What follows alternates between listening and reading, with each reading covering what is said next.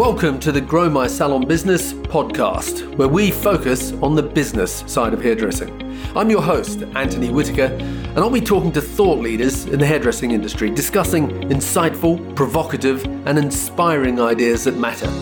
So get ready to learn, get ready to be challenged, get ready to be inspired, and most importantly, get ready to grow your salon business. Hello and welcome to today's episode of the Grow My Salon Business podcast. I'm your host, Anthony Whitaker, and it's great to have you here with us today. I want to start off today by saying thank you for the positive comments and the general feedback on the podcast and the guests that I bring to you every week. It's very much appreciated. For 2022, we will continue to bring you the diversity of talent that we have up until now. But I'm also going to devote every fourth podcast to answering questions that you send in. So, how that will work is that if you have a question or topic that you want addressed, then DM me on Instagram at Grow My Salon Business. And I'll choose one or two every month that I think will appeal to the widest audience and devote an episode to it. So, with that said, on with today's show. My guest today is someone who I've had the pleasure of knowing for a long time, as we worked together for a number of years in the 80s. His name is Stephen Moody, and he's well known to hairdressers everywhere as one of the industry's great educators. So, without further ado, welcome to the show, Stephen Moody. Thank you, Anthony Whitaker. It is so exciting. Number one, to see you, to hear you, and to do this podcast with you. Um, great to be here and great to have all these wonderful listeners across the US and across the globe. Yep, well, it's fantastic. I'm really been looking forward to having the opportunity to having a chat here. It's been uh, it's been too long. So, look, um, I'm going to break with tradition, and I'm actually going to introduce you, and you can clean it up at the end if I've made a real mess of it. Okay, uh, but we've got so much to to talk about here. And uh, so I want to cut to the chase. But um, you come from a family of hairdressers. Uh, I know your mum uh, was a, a, very well known hairdresser in the UK. Um, and your brother, who I haven't actually met. And, and in fact, I didn't even realize that it was your brother. Um, I just thought you happened to share the same surname. And I heard him being interviewed one day and I thought, wow, this guy's really good. So, uh, you know, your mum's a hairdresser, your brother's a hairdresser, uh, you're a hairdresser. And you and I started uh, at Sassoon in London. And I believe, and you can tell me if I'm wrong in a minute, that you started out as a barber um, at about the same time that I started at Sassoon in 1980. And, uh, and then our careers sort of ran in tangent because we were both at the uh, Sassoon Schools and Academy in London. You ended up being school principal um, in Sassoon, London, at the same time that I ended up being a creative director. Then you went to Los Angeles with Sassoon. You ran the academy and the educational side of the Sassoon business. And then you left Sassoon and you worked for Wella as a global artist. I think I don't know what the exact title was. And now here we are in 2022. You've gone out on your own as a freelance educator. Um, and you're very much focused now on the creative side of the industry. And so you and I pretty much switched roles from where we started, as I focus totally now on the business side of things for the last 20 years, and you focus on the creative side. So um, I know that was brief, and I know that's a short summary of all the things you've achieved, but does that sort of sound about right there, Steve? That's pretty much bang on, Anthony. 10 out of 10. Good. Okay. Well, let's start off with a question. I haven't prepped you with any of these questions. You've got no idea where I'm coming from. And I thought this would be a good sort of completely left of field question. And it's this Do you remember a time in your life where you had to make a decision? I don't know what it was, okay, but you had to make a decision. And when you look back at it, you realize that you made a truly life defining decision and you go, wow. So the question is, what was that decision? Uh, and was it the right one? That's a great question. And, and, and obviously, all of us throughout life make those decisions ongoing. And I, I think to answer your question, it will be very, very early on in my career. Um, I was raised in a hair salon. My parents are hairdressers, as you pointed out. My brother's a hairdresser. And um, I came to this, this kind of crossroads, Anthony, in my life, in my career, in my outlook. And I thought, is it going to be the north of England, where I was born and raised and comfortable, had a brand new car, had a home, had lots of friends, had security? Or was it going to be something else? And that something else ended up being Vidal Sassoon and it ended up being London, and and and and and, and you've you've pretty much touched all the, the key touchstones there, really, with your introduction. But that was kind of a, a real kind of turning point for me. And um, it was very scary. It really was quite intimidating. And um, I left the north of England with this really heavy regional accent that nobody could understand. And I went to the biggest hairdressing city on the face of the planet. And I walked into Sassoon, and everybody that worked at Sassoon had amazing hair, amazing makeup. Their clothes were just so freaking expensive and so good looking. And the way they carried themselves was just off the charts. Now, I'm not even touching on how they colored hair and how they cut hair. I mean, that was just otherworldly. Mm. So I was insanely intimidated. And I thought, oh my God, have I made the right decision? And more than once, I did contemplate getting on the train or bus and going back and thinking, I made the wrong decision. Mm. But I stuck it out. I stuck it out because I knew in my heart of hearts when I walked away from from Yorkshire, from the north of England, from the rural area that I was in, I knew I was doing the right thing. But all I needed to do was stick with it. Mm. And that's what I did. Good, good. Takes a lot of courage, doesn't it? We, we all have those it defining does. moments, and often Absolutely. it is courage. Yeah. And, and, and to people that are listening in on this, Anthony, you know, it's okay to question those decisions. You know, it's okay to question yourself. But sometimes, you know, just stand back and, and look at it from a distance. And, and sometimes that path that you go down, that alternate path, sometimes it takes time. Mm, exactly. Yeah. And you can change your mind. And that's as equally another sure, decision. Yeah. It's a decision to change. Absolutely. Yeah. So, you know, you said you you literally grew up in a salon, and as we touched on, you know, mother, brother. Um, have you ever thought of opening a salon? I mean, it's inevitable you, know, you would have I, thought of it. Yeah, yeah. And, and I thought, I think if I was going to go down that path, that path would have been in my family's business. Yeah. And because I was literally, I, I was raised in the salon, my mum, you know, she couldn't really afford daycare as, as you see it today, you know. So I was kind of passed from client's lap to client's lap. You know, my grandparents, they all helped out, the neighbors helped out, everybody helped out because she hmm. was you know, building a brand new business. And there she was with me, you know, looking after me as well. And um, that was the obvious thing for me to do. And all my friends assumed that, that that's the angle I would have gone down. But I think I was 13, Anthony, and she took me to Salon International. And I remember watching Anthony Mascolo on stage. I remember going to this amazing hair event in London called the Alternative Hair Show. And my jaw just hit my chest, watching and seeing all the creativity and all the possibilities that were going on with hair that was so far removed from this 13 year old kid's imagination. And I thought to myself, somehow, some way, I want to be part of this. Somehow, some way, this journey that my family's been on with Vidal the man mm. at this point, and then eventually Vidal Sassoon, the academy, and then investing in education, I thought to myself, what I want to have as a client moving forward is Joe hairdresser, Sam the salon owner, mm. Mary the stylist.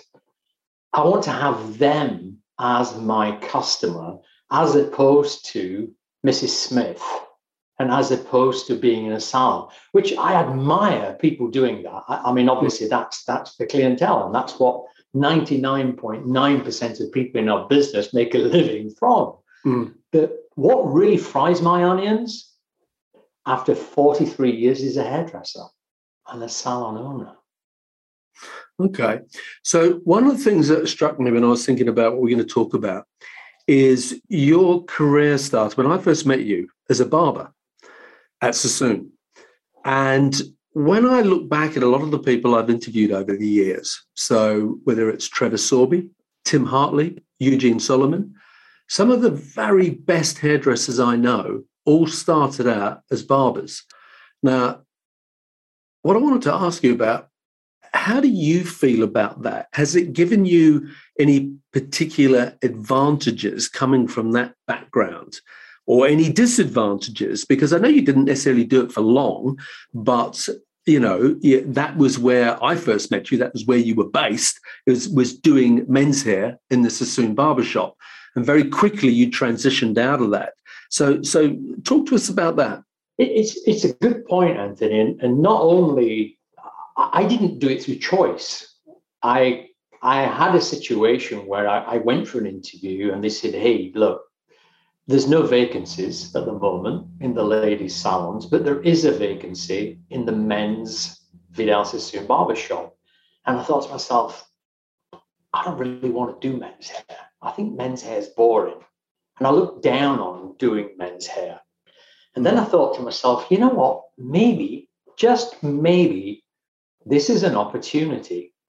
In hindsight, looking back on it, and obviously hindsight's 2020 vision, it was the most amazing opportunity because up until that point in my career, I'd been cutting nice haircuts, but looking making them look fantastic with a blow dry or with curling irons or mm. some hairspray. And there I went into a situation where I made that look the way it was with a comb and a pair of scissors. And that made my craft of cutting hair the experience and understanding of different hair textures, different hairlines, different face shapes, so much stronger. Because let's face it, a guy doesn't necessarily look in every shop window and rearrange his hair as he walks down the high street. Mm. His, his hair has to pretty much stand up on its own. And that typically is from a pair of scissors or nowadays a pair of clippers, for example. Yeah. And also, what was interesting too, Anthony, and I know there's a lot of younger um, industry members that are listening to your podcast now. When we say a men's salon and when we say a barber shop, it was 100% scissors and comb.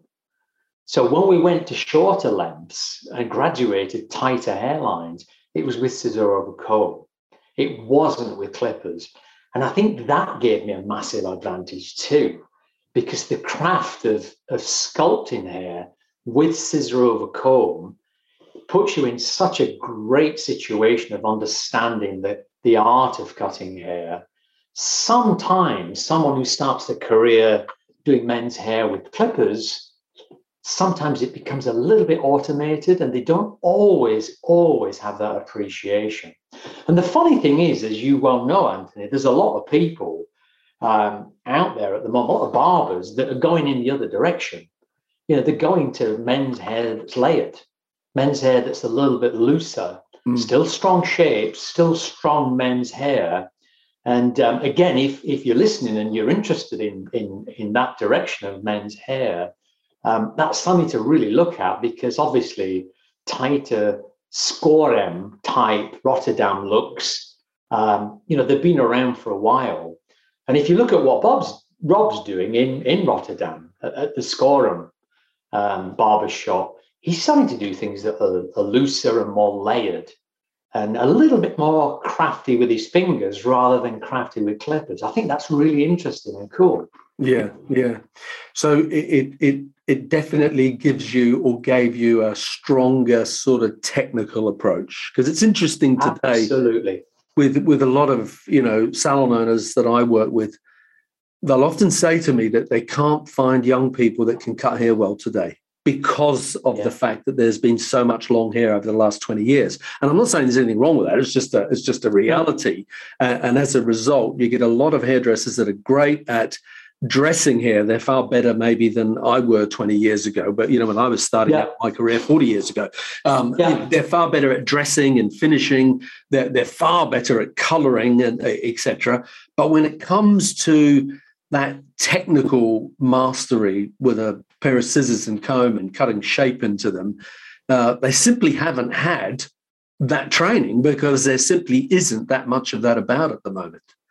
So yeah, um, yeah. so I know that you know you you went to uh, Los Angeles and carried on out there with Sassoon, and, and, and I think you said before we started recording that you were with Sassoon in total for just over thirty years, um, and then you have been with Wella for the last ten or eleven years, and now you've gone out on your own. What what I wanted to ask you about the the um, transition that you've made into that sort of corporate side of things is what have you learned in the corporate world that's given you a better understanding of how to really help salons today? Because, like you said at the beginning, you were sat on your mum's lap or being passed from client to client in the salon. So you know what a salon business is like at every level. You know what I mean? Like growing up in a family business that's not necessarily, you know, making loads of money. And so, what I'm asking you about is what have you learned now as someone who has seen salons from you know one side of the world to the other from big and small and worked for big multinational companies what have you learned from the corporate side of things that gives you a better understanding of how they can really help salons today? I don't, I don't think so much it's something that i've learned it's something that, that's been been confirmed. And, and that is you know, whether it's a small salon in, in, in the north of England, like my parents' salon, or it is a huge corporation that has thousands of salons, um, whether it's in South Africa or whether it's in, in, in Australia or it's in California. Ultimately, at the end of the day, it, it's about the people that's in that business. And the, the one thing that I think corporations often struggle with is really grasping who is the hairdresser. And we as hairdressers and, and salon owners who've been hairdressers, ex, you know, yourself, myself, we're not necessarily academically smart. We didn't necessarily graduate from Harvard. We didn't necessarily tuck under our belts a marketing degree. But we are insanely smart, insanely intelligent in a different way. We're people smart. And at the end of the day, in the beauty industry, whether you're doing nails or you're doing hair color or you're doing extensions or whatever, the talent is with connecting with those people, communicating with those people. And um, that's something that you can't learn, Anthony, in Harvard. You can't learn that in a business degree.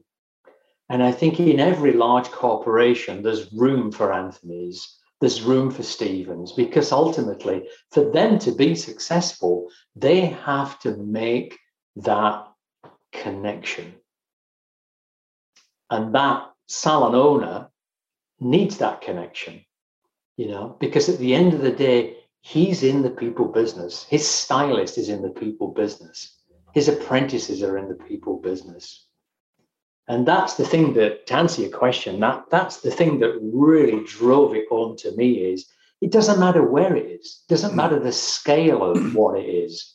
If it's someone who's in a, a booth rental scenario, it's someone who's in a, a salon suite scenario, it, we're people people. And that is the ultimate qualification. And that's something that sets us apart from other factors, mm. other industries. Yeah, yeah. When uh, we worked together in the 80s, you were very much on a management track. Why did you? And I was very much on the creative side, so you could you could really reverse this question back to me. I changed from the direction I was going into the business side of things. You seem to change from the management side to the creative side. What what was the catalyst behind that for you?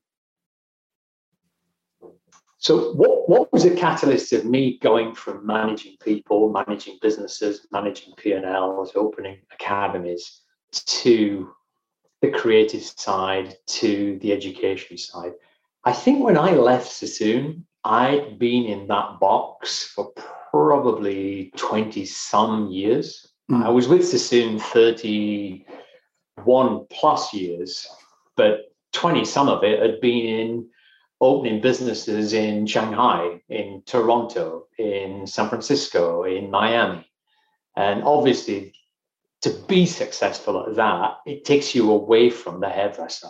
It mm. takes you away from where the rubber meets the road. It takes you away from teaching. It takes you away from creativity, which is what brought me to this and where I'm sitting today in the first place. Mm when I walked into Wella, what I realized was Wella was a very, very well oiled machine, full of people who were in the mid 20s, who just graduated from university, who were incredibly book smart. Where they were lacking, and that this is no criticism, don't get me wrong, but where they were missing was Stephen Moody, who had a connection or has a connection to that salon owner, to that stylist, can speak to someone who is a brand new apprentice or someone who's in cosmetology school, right the way through to someone who runs a corporation and has a hairdressing background. And then, secondly, despite all of this, that craft that you mentioned earlier, Anthony, that started with me in barbering, it never left me and that's it really really flourished and came out. And i realized there was just no point in playing corporate sword fencing because that's not what i do. I don't mm. do it very well. It's not my forte. So i really looked at the corporation. I looked at the organization. And more importantly i think the organization looked at me and I had an amazing, amazing boss when I first joined. Her name was Michelle Mason. And she was the head of Wella Education. But her background, and this is really interesting, Michelle's background was HR, it was human resources. And to this day, this woman, to me, is the ultimate person who could put the right jockey on the right horse. And I think any successful organization that has that person mm. that can really look at a kid who's up and coming and look at them and think, well, they're never going to be this, but they're going to be amazing at that. Let's mm. really get behind them. Let's really focus on building that person to be the best that they can be, rather than driving a square peg into a round hole. And the opposite is true you know, looking at someone who's been around for 20 years, 25 years, and they're stale and they're fed up and they're nine to five in, and they just can't wait to get home. Looking at that person and thinking, how can we reignite that person's passion and what they do so that we tailor make it? Basically, the only way I can say it, Anthony, is get the right jockey on the right horse. Yeah, no, there's lots good, of horses in our business. Yeah, yeah, yeah. It, it's a good analogy. It's a very, it's a very there's, good analogy. There's, there's, lots of horses running this race. Yeah, they're not all the same. They're not all the same color. They don't run all at the same pace. Yeah. Someone gave me a great analogy the other day. They talked about football, and for people that that um, are not from the USA, I'm I'm talking American football now. You know, a successful Super Bowl winning team has a coach has a medical team, eh, it has cheerleaders, eh, it has a quarterback, eh, it has a, a defensive line, and, and, and, and, and. None of those people can switch over very well. They focus on one particular thing and they do it incredibly well. And that is a well oiled machine that wins the Super Bowl. But they hmm. all support each other, they all help each other. They all recognize that someone is better at this than they are and that's fine because they're better at something else. Mm. Yeah, good. And that's what I try to do in my life, and there's lots of things I can't do very well, and I've got to the point where I recognise that, and I'm fine with it. Yeah, I can do hairdressers really well. Yeah, it's it's there's an expression you touched on before. You didn't touch on the expression, but you made me think of it, and it's that it's not how smart you are, but it's how you are smart. And yeah. I think that that really sums up so many hairdressers that then maybe aren't academically smart in terms of you know the degree hanging on the wall, but they're very smart in other ways. They're people smart. They're street smart. And people uh, smart. There's plenty of people out there who got all the you know qualifications in the world, but they can't. You know, they don't have a lot of emotional intelligence. And hairdressers, generally exactly. speaking, have you know a lot of good emotional intelligence, which takes them a long way. Uh, one of the things I wanted to ask you about was that over the years, you know, you you know you've been like me in that you've been able to see lots of great salons You've been able to meet some incredible hairdressers and see some great businesses. What, what I wanted to ask you about was that is there any salons that you've seen anywhere in the world that have really blown you away? Uh, and, and if there are, and I'm not just talking about the design or the decor, like what is it that made them so special? Ah, uh, it's a that's a really difficult question because I, I, I think you know, like yourself, you know, I've traveled and I've, I've seen lots of cities, I've seen lots of countries, I've seen lots of sounds, and some sounds are incredibly. I went to one in, I think it was in Finland, that was um, focused 100% on the environment mm-hmm. before it was trendy to be green. And I think they only had like four stylists or something, but they were just so incredible with regards to things like air filters and recycling the bottles and water filters and and and and and and. I mean, they coloured people's hair, but where they got the colour from, I've got no idea because it, this was long, long before you know 2022. Yeah, and yeah. I looked at that and I thought that you know, yeah, there's amazing organisations and salons like Sassoon, Toni and Guy, and you know, Hair on Broadway and whatever. But I thought this song's got four people. And they're really focusing on this and doing it incredibly well. You could even argue kind of led the way in many ways mm. with that that whole that whole movement. Um, I think it would be really unfair to call names out, Anthony, because then obviously it looks like you're favoring one over the other. Sure. Yeah. But um, I just have immense immense respect for anybody who in 2022 opens a salon and employs people because the odds are stacked against their success. But people are doing it every day, Anthony, in different countries throughout the world. And I, I just I just admire them so much. I'm working at the moment with a salon, and I won't say who it is, in Arizona, a husband and wife team. And they are just so passionate about the staff and about what they're doing with their business. And um, I just look at these people and my heart goes out to them because they're climbing up a slippery slope.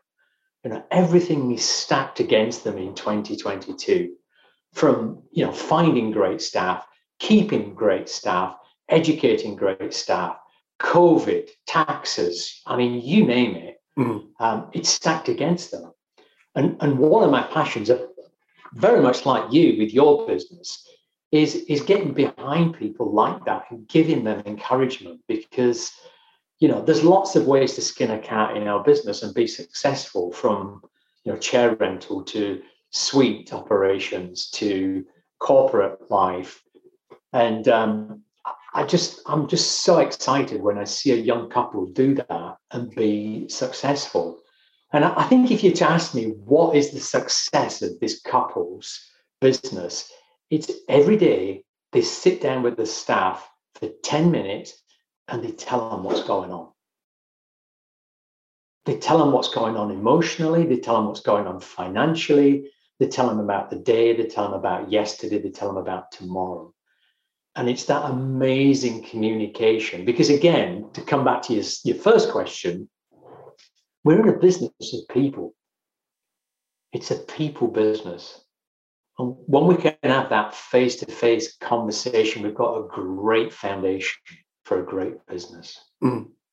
So when you see businesses like that and, and you walk away from them or you meet people like that, what are the things that, you know, for the person listening to this podcast who struggles to create the culture that they want in their business, what are the key bullet points that you've learned over the years about how to build a successful team culture, how to motivate your team?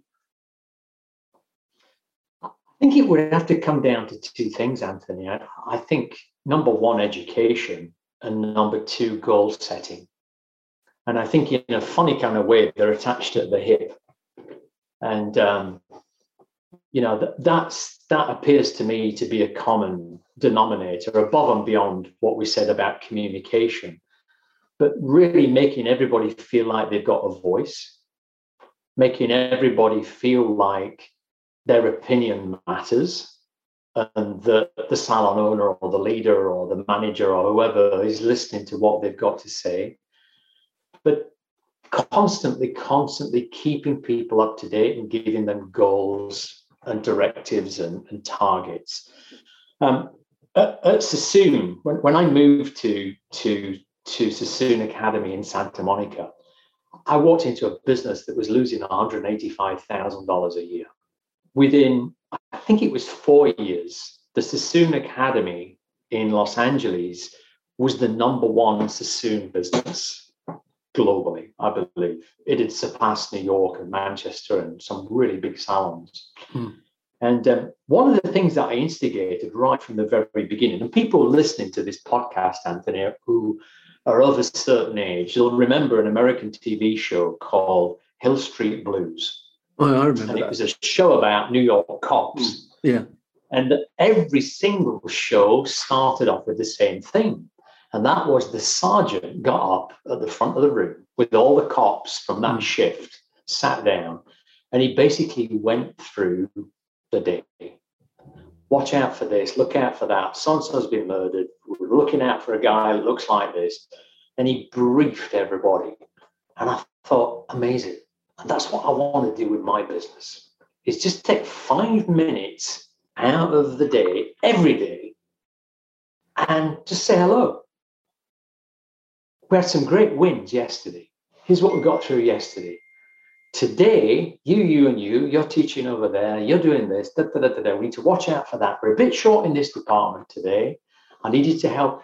And it just got everybody together just for five minutes. Yeah, it's a and simple. Anybody use, it's simple and it it's a simple thing to do. Yeah, it's just that morning it's huddle. Simple thing to yeah. do. And it's a huddle. Yeah. It's exactly what it is. Yeah. We call it the huddle. Yeah. And um, it's something that really glued everybody together. And, and not everybody was 100% every day. And, you know, that was an opportunity for them to say, you know, Jesus, Stephen, I'm not feeling very well today. And someone would turn and say, I've got your back. I'm going to help you. I know you're not well, or whatever. We're short yeah. on models over here. Or we've got this really difficult student who's not understanding, blah, blah, blah. Has anybody got any ideas? So, in many ways, it wasn't necessarily me, the sergeant, who was leading this huddle. It was their opportunity for them to all contribute. Mm. Yeah. Today, a band strikes up in Liverpool and they go in the studio, or they might be in the studio, in the bloody bedroom on the computer, and they strike up a sound. They have a certain haircut, a certain look, a certain fashion, and literally a microsecond later, that sound has hit a satellite and it's come down and it's in the back of Beyond. Mm. So those kids in the back of Beyond, they're on it right away. And I think trends and movements and fashions and, and things about our business move now at such light speed. It's the same. It's the same the world over. Yeah. So, with your, tell us about your new business venture because now you're um, after after 30, 40 years with only having two jobs, one at Sassoon and one with Wella, you're now going out on your own. So, tell us about that. What what, what are you going to do that's different to you know what else what other people are offering? Well, I'm really excited to take the 40 some years of experience that I've got and continue to help hairdressers with their career path, with their earning potential, with their creativity. Um, and, and I think anybody who is in a similar situation to myself is pretty well placed in the sense that when you think about the last 10 years, there's been a tremendous amount of long hair, tremendous amount of hair in the middle of the back. Um, you know, there's been somewhere, somehow, we told people it was very fashionable to have grown out roots, um, which transpired a four week color into a four month color. Somewhere along the line, we told people it's better if they grow the hair, they look better with longer hair. And a six week haircut turned into a six month haircut. Somewhere along the line, we told people um, to go to YouTube because you can see a video on YouTube of how to do beachy waves.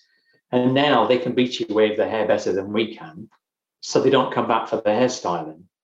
Somewhere along the line, we also told people, hey, while you're online, why don't you buy that shampoo and that hairspray and all these professional products that I used to sell you? Go ahead and buy them online. So, somewhere, somehow, what we've done is financial suicide as an industry in many, many ways. I'm not saying this is everybody, Anthony. And you could translate that into men's hair. You know, we've clipped the sides of the hair, we've clipped the backs of the hair. And guess what? Guys can do that in the bathroom. They don't need us. They can do a decent job themselves. And I know we're in the middle of COVID and it's slightly different now, mm-hmm. but what I'm interested in with my business, Anthony, is today and tomorrow. And I want to help hairdressers have confidence, have the consultation, have the creativity and the technique to be able to get that person back in the chair every six weeks, for example. Let me give you an example. My daughter spent four years at um, London's um, London College of the Arts. She studied um, fashion and clothing design. And she was about halfway through a, a, a four year degree. And she, she came home for the summer. And I said, Hey, you know, what did $120,000 buy me? You know, what, what, what, what have you learned? She said, Well, you know, fashion goes round in circles. I said, Right, okay. I said, Give me an example. She said, Well, a hemline. A hemline, season by season, it goes up and up and up. And then eventually it can't go up anymore for obvious reasons. So then it turns around and it starts to go back down again. Then it gets to the ankles and it can't get any longer, otherwise she'd fall over it. So it starts to come back up again. So all the time she's saying this, Anthony, I'm thinking hair. and I'm thinking the last 10 years, hair can't get any longer. Yeah, good analogy. It can't get any longer. Yeah. It can't. And you know, one of the challenges I think that that you know salon owners have of of hiring people is I think a lot of young people look at our craft and they look at it, and to a lot of young people, it's maybe not exciting you and I entered something in the 80s that was on fire, mm. absolutely on fire, whether you were a colorist or a cutter or whatever you were. It was just insanely fun to do.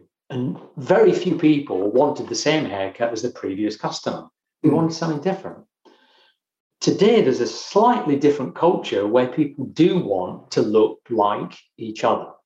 So, with my daughter's analogy in mind, where trends go around in a circle, the opposite to long and straight and flat and center parting and grown out roots has got to be hair shoulder length and above. It's got to be hair color to the roots. It's got to be two, three colors in the hair. It's got to be texture. Dare I say the word perms? you know, which to a lot of young hairdressers is like brand new. It's this just this incredible thing. And I want to help those people with that journey because I know how to do that. Number mm. one. Yeah. Number two, more importantly, I know how to get inside a 19 year old kid's head because I've done it all my career mm. to help them do that. There's a phenomena that's going on that I've experienced the last more than 10 years, 15 years. And every once in a while, as an educator, Anthony, I have a snow shovel moment where I just get hit up the side of the head with a snow shovel. And about, oh, probably about two years ago, I was in New York and I was doing a four day class in the Wella studio. And I go around the room. It's the first morning, you know, hello, welcome. What's your name? Where are you from? How long you been doing here? Give me one word that best describes what you want to leave here with in four days. Good question. So I go around the room and there's some great words, Anthony. Confidence, consultation, creativity. Most of them began with C. Great words. And I get round to this one person at the end, and, and this woman's probably in a in a mid to late 30s, really well put together, tattooed to death, pierced, amazing hair, really electric clothing on it. You can smell money on this woman. You can smell it, the way she's put together. So she said, I can't do it, Stephen. She said, I need to tell you my story. I said, go for it. She said, at the moment, I own the, biz- the building that my business is in. She said, I employ 12 people. I've got an amazing clientele. I earn lots of money. Almost all of my clients have hair in the middle of the back. If my client comes in and says she wants a hair cut to her mouth or she wants it cut to a jaw, I tell her she's got a fat face. Or I tell her she look like a soccer mom. Or I tell her it won't suit her. Or I tell her it's not on trend and to keep her hair long. I said, Why do you say that? She said, I'm scared. Mm. And a snow shovel hit me up the side of the head, Anthony. And I thought, how many hairdressers are talking customers out of money? Because a haircut that's the middle of the back with six, nine month color service on the head is not as financially successful as a six week haircut and four week color. Yeah. It's money, Anthony. Steve, I get it's people, money. I get salon owners often saying to me that they have their staff in tears when they ask them to do a short haircut. They just can't do it because yeah. they don't do enough of them. And so I can completely relate to what you're saying, and I can 100% believe that. So yeah, that makes a lot of sense. And Anthony, I know there's a lot of salon owners listening to this. There's, there's another element to this as well. I'd like to talk to the salon owners as well. If I was a kid and I was like 18, 19, and I was looking at going into an industry where I was blow drying hair in the middle of the back and doing 15 clients a day with a round brush and, and ironing that hair and pulling on that hair, by the time I'd be 25, I'd be in a wheelchair. I'd be exhausted. Mm-hmm. I would be physically spent. I'm not in a wheelchair because the majority of hair that I've done is shoulder length and above.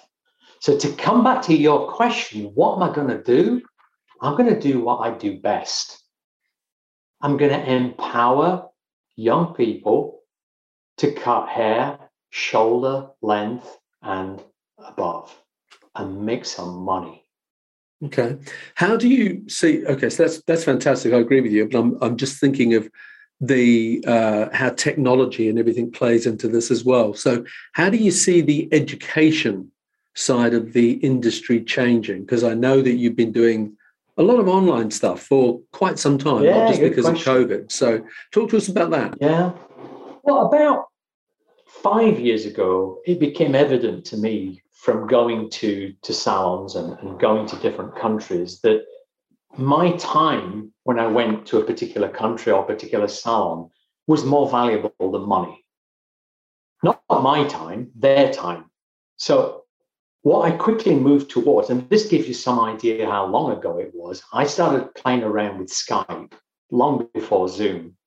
And what I did probably five years ago, I started, I started supplementing my face to face education with Skype calls with South Africa or Canada.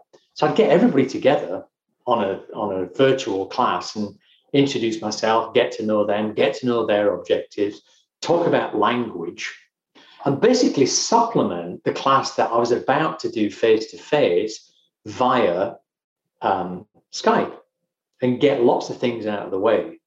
Um, a couple of years ago, I went to Dallas and I did a two day class with a group of uh, girls in Dallas. There's eight of them, eight women.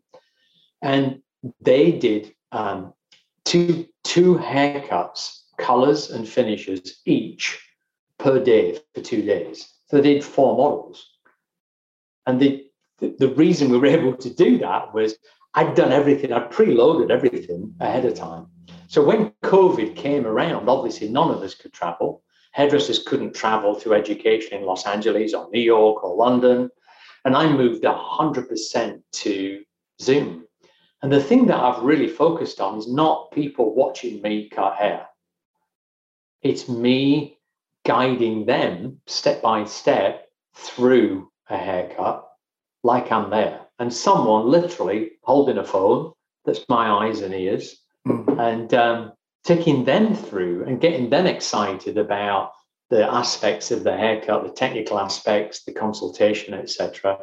Um, but doing that via Zoom over COVID, I think I've done 230 some pay per view classes with these. It's been immensely successful. So, so we're doing that, them through. Is that one to well. one? Is that one to one or one, one to, to, one. to many? One oh, one to one. I've done it. I've done it one to many, Anthony. Yeah. But the by far, I'd say ninety percent of what I've done is one to one, and it's literally like I'm standing next to somebody. Yeah, yeah. Um, I just started a lady last week who's who's signed up for a series of 12 mm-hmm. And of, of these twelve sessions, she'll do ten models. I've done this with people who've entered their their looks, their photographs, into NAHA, the North American Hairstylist Awards, into the Beauty and Visage Awards, um, into some South African co- uh, hair competitions. So I've literally done things that have been insanely salon friendly mm. and super commercial, all the way through to immensely um, creative as well. So you know the limits of what you can do with this is not it's it's endless. So are they, are they doing that on, on mannequin heads or? or no, they do, no, so they're doing it on a model, right? Okay. Oh God, yeah, yes. Yeah. It's a whole it's a whole journey of. Yeah them mapping out and then Pinterest boarding what their objectives are as to where they want to go. Mm. And then really starting off with language, terminology, understanding. And the key for me, Anthony, at the very beginning of these journeys is removing their fear. Because you know as well as I do, if you've spent a career, 90% of what you've been doing, cutting hair shoulder length and above, as you mentioned earlier, graduating hair above the shoulders, for example, terrifies you. Of course it does. So it's removing the fear and it's helping people with the confidence and their understanding of the why. So that's the beginning of that journey. And then it's really then tailor made into what is it that you're looking to achieve? Um, African American hair, Asian hair, um, librarian hair or tattoo artist hair. Yeah. You name it. You know, where do you want to go with this? And um, I'm just really, really blessed because, like you, I've taught at so many different levels. I'm cool with teaching anybody, anywhere, anytime. And um, if you'd have asked me seven years ago about virtual education, I would have poo pooed it mm. totally, mm. totally but I've got completely, completely on board. Yeah, me too. The, the majority of it is one to one. Mm-hmm. I've done classes where there's been 100 people online and 85 are cooking the husband's dinner. Mm. or they're watching Netflix at the same time. Yeah, yeah. We've yeah. all been there. Mm. We've all been on that. So, what's your biggest strength, Steve? Being able to communicate with a hairdresser, speaking hairdresser, I think is my biggest strength. Someone said to me the other day, it's my patience. Okay. I don't know. Well, as a as a as a no, as an educator, that's a that's a great strength to have. How do you, you know, you you've constantly uh, remained relevant. Uh, you're constantly reinventing yourself. How do you do that for the person that's listening to this who works in the salon? They've been doing it for 20, 30 years and they feel stuck. What, what what's the key to staying relevant and, and constantly reinventing who you are in terms of your work? I think if you ask 10 people, you're going to get 10 different answers to this one. But for me, Anthony, it's having the confidence and the maturity and the strength to look around your environment and think, how does my strengths play into what's current at the moment? What's needed at the moment? What's viable at the moment? And to be agile enough to hop from one foot to the other while at the same time, and this sounds contradictory, sticking with what you do well. So I don't do Patrick Cameron. I don't do wedding stuff. Mm. Can't do it. I've tried. I just can't do it. I don't color hair, Anthony. Oh, I'm the same. I don't. yeah. I, I don't do the, the balayage stuff. There's only two things that I do, and I stick with it. And one is sharing with other hairdressers. And number two, it's cutting hair, primarily sh- shoulder length and above. Mm. And somehow, some way, I make that fit with whatever environment I'm in, whatever the trends go towards. COVID hit us up the side of the head. None of us saw that coming. Mm. So I had to jiggle and wiggle and do the virtual stuff. Yeah. And yeah. um, it's been great. Yeah. Let me ask you this question as, as we're going to start wrapping up here. You know, what's the biggest lesson that you've learned in life? Not necessarily hairdressing, and you might have just touched on it then. I think it's to be, and I, I've got to come back to someone that you know and I know as well. I think it's always in the back of your mind to eat some humble pie every once in a while and realize God put hair on top of our heads to keep our heads warm. it's it's not freaking rocket science. We're not curing cancer. And just smile and have a great time and go along with it and just draw yourself in and be humble. My mum told me the, the most amazing story about Vidal. And she said she took a class at the, the academy, the, the school in Davies Mews. And she said one day word came in in the middle of the hands-on session that um, Vidal was on his way around from the salon and he was coming to visit. So obviously all hell broke loose. You know, people are spitting and polishing and sweeping the floor. All of a sudden he came in the room and he just went unannounced to the first person getting their head on and said, Hello, my name is Vidal and, and your name is? And he visited with every single person. And he got round to my mum and adjacent to my mum, there was a jacket that was laid across the back of a chair. And he was chatting with my mum and chatting with her model and everything. And as he turned away, accidentally knocked this jacket on the floor. So you can well imagine, like five heads all went down at the same time, trying to pick this jacket up really quick. And he stopped everybody.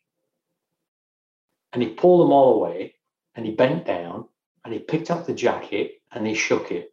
And he opened the closet, the sliding closet doors. He took out a hanger, he put the jacket on the hanger, and he put the jacket and the hanger in the closet, closed the door. And he turned to everybody and he said, If you knock the jacket on the floor, you pick it up. If I knock it on the floor, I'll pick it up. But at the same time, he set, sent an amazing message that was that should have been on a hanger in the first place. Mm. Well, Steve, that sounds like the perfect place to start wrapping up here. Um, whereabouts can people connect with you on Instagram or other social channels? So they can contact me on Facebook, Stephen Moody, S T E P H E N M O O D Y. On Instagram, Hair Moody, M O O D Y, Hair Moody.